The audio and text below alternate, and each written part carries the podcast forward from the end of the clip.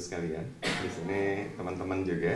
Ini variasi sekali ya pesertanya. Jadi perkenalkan saya Robert, eh, tenaga ahli di KSP yang banyak mengawal program prioritas di bidang transformasi digital. Kalau di termasuk data dan juga eh, penerapan smart city kalau di pemerintah daerah ya. Gitu. Dan tapi hari ini saya mau eh, sedikit cerita berbagi pengalaman terkait inisiatif yang dinamakan Satu Data Indonesia. Bagaimana uh, pemerintah mulai dari uh, dulu yang tata kelola datanya berantakan, seperti apa kita membuat regulasi untuk menjadi atau dijadikan obat bagi uh, kondisi tata kelola data kita gitu. Bisa saya pinjam clicker boleh? Atau pakai voice comment aja ya? Next ya. Next. Oke. Okay. Next. Oke, okay. ini saya mau ngawalin setidaknya ada tiga masalah yang uh, melatar belakangi kita atau lahirnya satu data Indonesia gitu ya. Data ada di mana-mana, tapi ketika dicari dia tidak ada di mana-mana. Gitu. Dan beberapa dari teman-teman mungkin tersenyum ya. Gitu. Di internal pemerintah sendiri kita kadang kesulitan mencari data. Kita telepon sana sini kalau butuh data, belum lagi uh, antar kementerian atau antara institusi kita harus melakukan MOU gitu loh. Bapak Ibu yang di kementerian pasti sangat familiar ya. Butuhnya sekarang tapi harus MOU, bahas di biro hukum dan seterusnya bisa berbulan-bulan gitu. Dan untuk publik apalagi gitu. Dan publik e, misalkan teman-teman yang butuh data harus cari misalkan di website. Kementerian punya puluhan website satu kementerian tuh. Kadang saya sering e, apa dengar juga dan kalau teman-teman mau cari data di Pemda, beberapa Pemda sudah punya bagus ininya, tapi beberapa masih sulit teman-teman harus datengin kantornya gitu ya.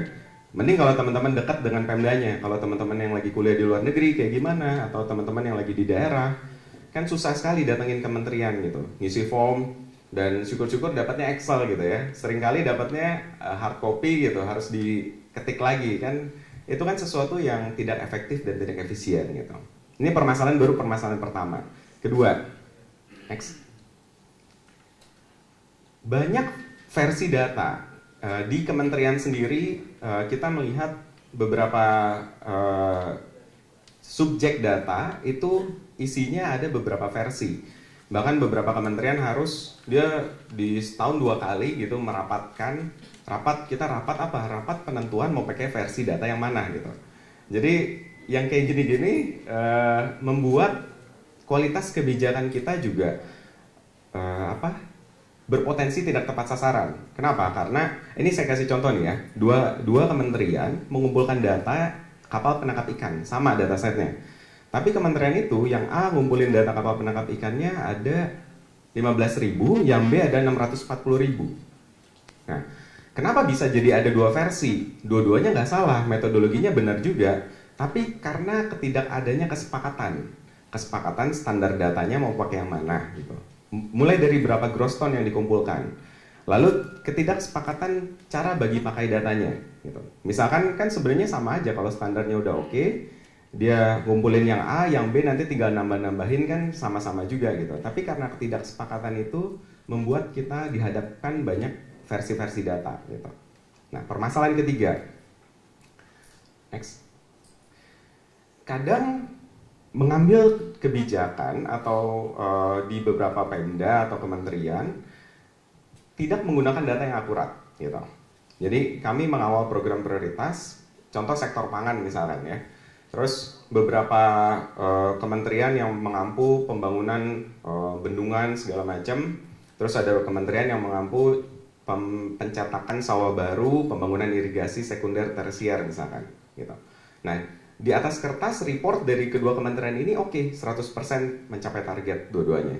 Tapi di lapangan ketika kita, kita cek, oh uh, airnya nggak ngalir nih sampai sawah nih karena tadi pembangunannya atau kebijakannya di, tidak menggunakan data-data spasial yang yang akurat gitu. Dan ini nggak hanya terjadi di sektor pangan, beberapa sektor juga uh, mengalami hal yang mirip-mirip gitu karena kebijakan atau keputusan diambil tidak menggunakan data yang akurat gitu. Dan sebenarnya next lagi dari kondisi yang uh, silo terus tidak terintegrasi, terfragmentasi, harapan kita tuh satu, menuju ke kondisi yang data berkualitas dan mudah dibagi pakaikan. Dua kata kuncinya, datanya berkualitas dan mudah dibagi pakaikan. Gitu. Dan untuk menuju ke sana, ada beberapa strategi yang udah kita lakukan. Next, coba. Jadi ini kita baginya supply dan demand ya. Supply itu yang sebelah kanan dia bagaimana uh, apa si kementerian bisa atau Pemda atau pemerintah bisa menghasilkan data dengan baik gitu. Kita mulai tata regulasi kelembagaannya gitu. Misalkan kalau teman-teman apa uh, sering berinteraksi dengan Pemda sejak 2016 baru seluruh Pemda punya yang namanya Diskominfo yang berdiri sendiri gitu. Sebelumnya digabung sama dinas perhubungan ngurusin lalu lintas segala macam gitu kan. Ya nggak aneh tata kelola datanya berantakan karena uh, secara kelembagaan aja nggak rapi gitu. Terus kita tata regulasinya. Regulasi banyak yang tumpang tindih terkait data, misalkan tadi uh, apa ada regulasi yang uh, eh, PNBP atas data, bagaimana data jual beli data gitu dan seterusnya. Lalu kita bikin forum data, kita bikin pilot project, kita uji coba di beberapa kementerian dan juga Pemda gitu untuk bagaimana satu data ini uh, seharusnya dijalankan. Termasuk juga meningkatkan kapasitas uh, talenta-talenta di bidang data.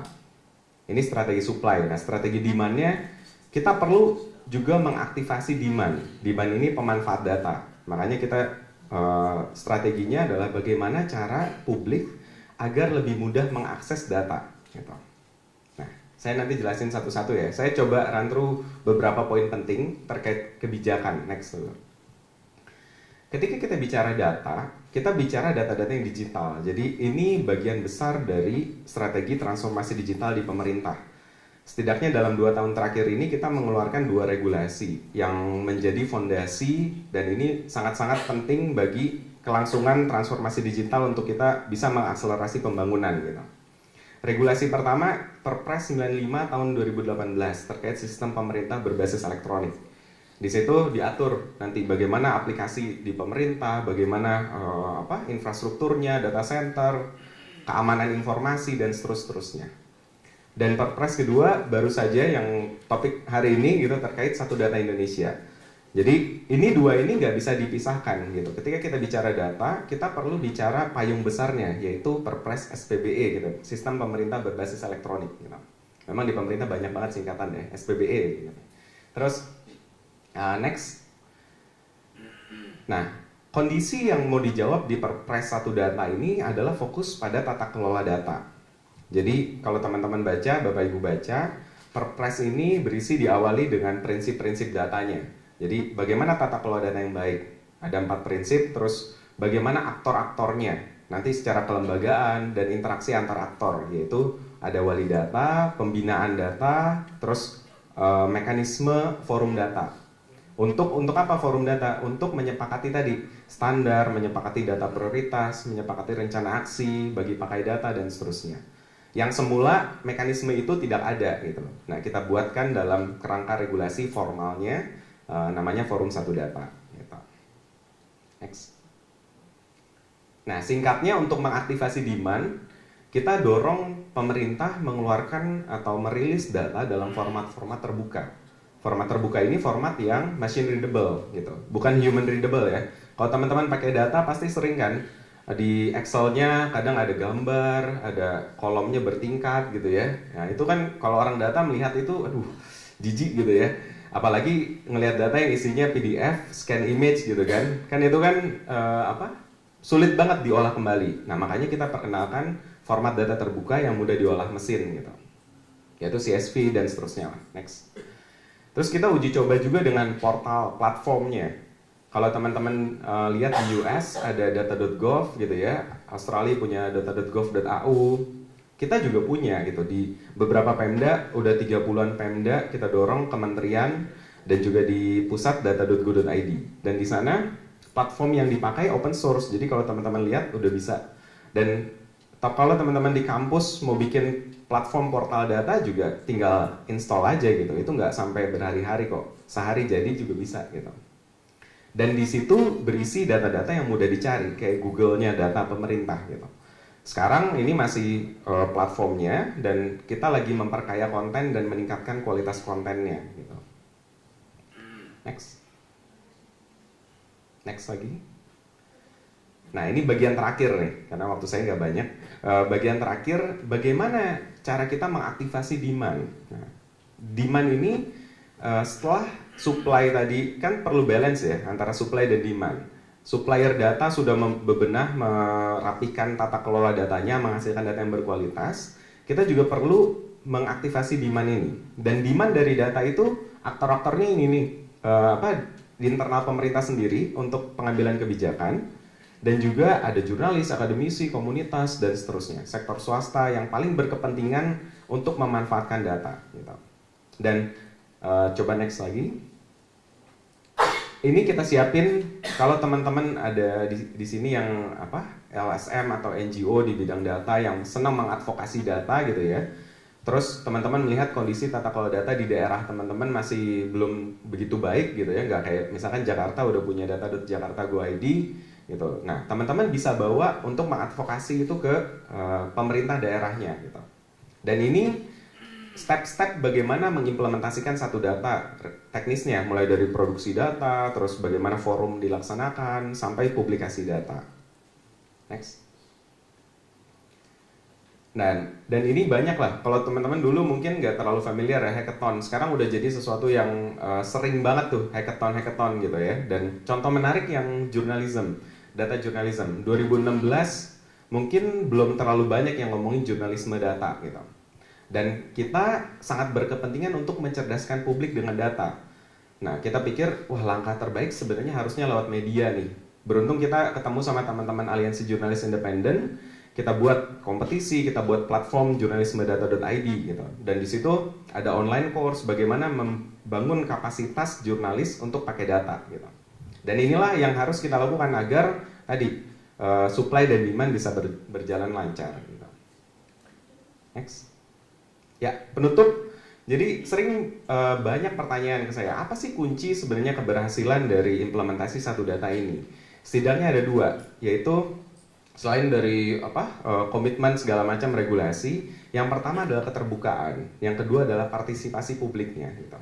Karena kenapa? Karena tanpa keterbukaan sulit sekali bagi uh, kita ya di ekosistem data ini untuk menjaga integritas datanya. Dan yang kedua, tanpa partisipasi publik, kita susah banget untuk mengharapkan munculnya inovasi-inovasi baru dari data gitu.